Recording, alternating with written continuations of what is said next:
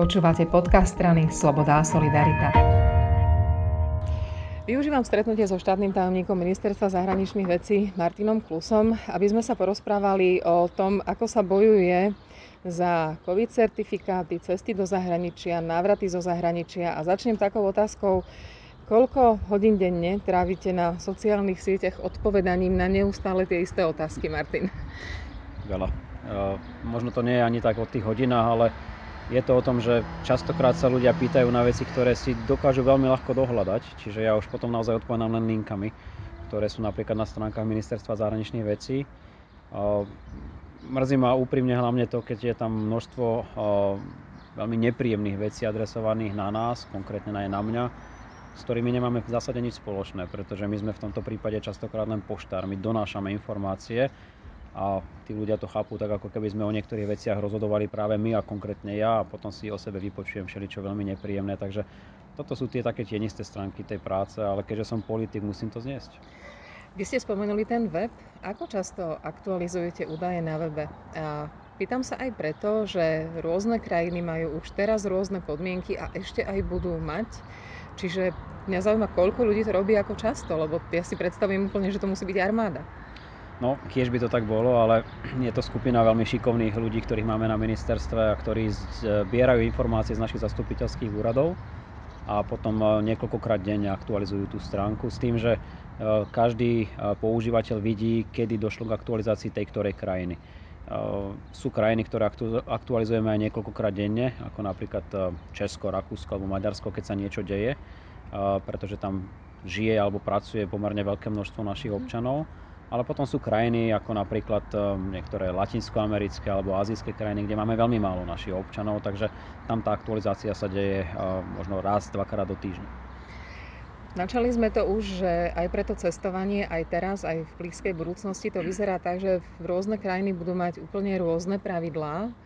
A ako vyzerajú také rokovanie o tomto rozsahu zmien, keď spolu komunikujete ľudia z rôznych krajín, z rôznych ministerstiev zahraničia? No, e, v prvom rade sa pokúšame koordinovať v maximálnej možnej miere.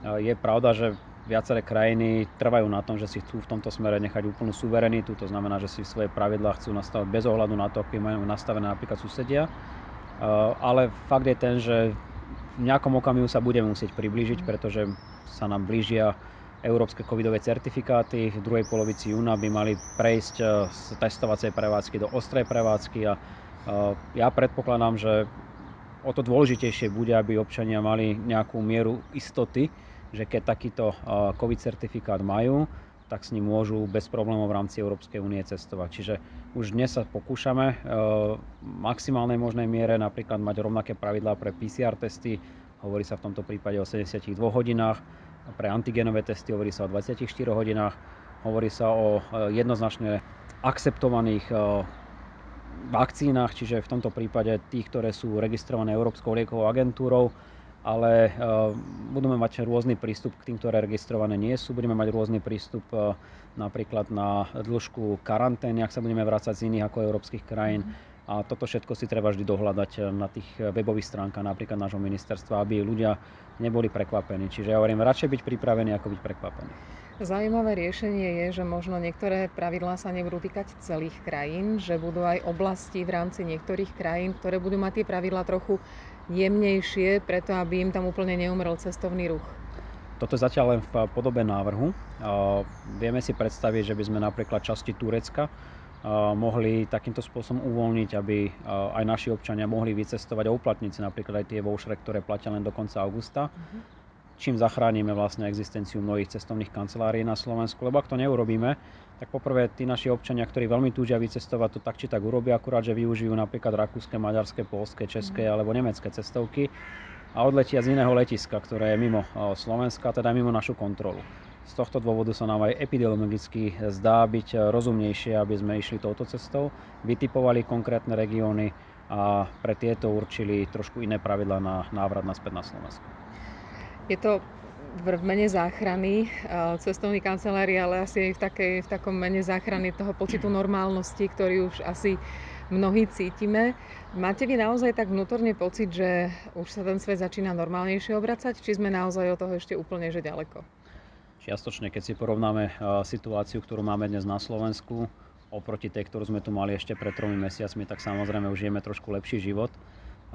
Napríklad nemusíme mať nevyhnutne rúška von, napríklad môžeme si sadnúť do reštaurácie a niekto nás tam obslúži. A od pondelka, keď nám začne platiť cestovateľský semafor, už budeme môcť trošku slobodnejšie cestovať, aspoň v rámci Európy. Takže toto všetko sú isté výhody, ktoré nám zlepšenie situácie priniesli. Ale na druhej strane ešte stále sme ďaleko od nejakého normálu a zďaleka sa to nedá porovnávať s rokom 2019. Pravdepodobne na taký úplne normálny život si ešte budeme musieť istý čas počkať. Úplne nakoniec sa ešte opýtam na takú vec, a to je dezinfoscéna s každým novým príkazom, s každou novou vakcínou, s každým novým predpisom prichádzajú námietky, protesty, špekulácie veľmi rôzne. A pravdepodobne sa aj vy neustále stretávate s tým, že ich musíte vyvracať. To je asi taká tá nepríjemná stránka tejto práce. Bohužiaľ je to tak. Tá dezinfoscéna na Slovensku je veľmi silná. Najviac nám nadávajú za to, ako máme dodržiavať napríklad pravidlá určené vo vyhláške tých, ktorých nedodržiavajú. Mám na mysli napríklad antirúškarské skupiny alebo tých, ktorí si hrdodajú, že nedám sa zaočkovať, ale mhm. všetko, čo súvisí s tým, aby sme mohli uvoľňovať krajinu, im potom veľmi intenzívne vadí. Čiže toto je tá smutná stránka veci. Ja rešpektujem, že každý má právo na svoj názor, rešpektujem aj to, že je tu sloboda očkovania a na druhej strane musia si ľudia uvedomiť, že bez toho, aby sme dosiahli nejakú kolektívnu imunitu, sa jednoducho lepšie mať nebudeme. A tam potom je legitimnou otázkou, čo urobiť preto, aby sme ju dosiahli a ako ľudí motivovať, aby sa nechali zaočkovať a aby sme naozaj sa do toho nového normálu dostali čo najskôr. Každá akcia má svoju, nesie svoju zodpovednosť so sebou. Ďakujem vám veľmi pekne. Takisto ďakujem a pekný deň prajem.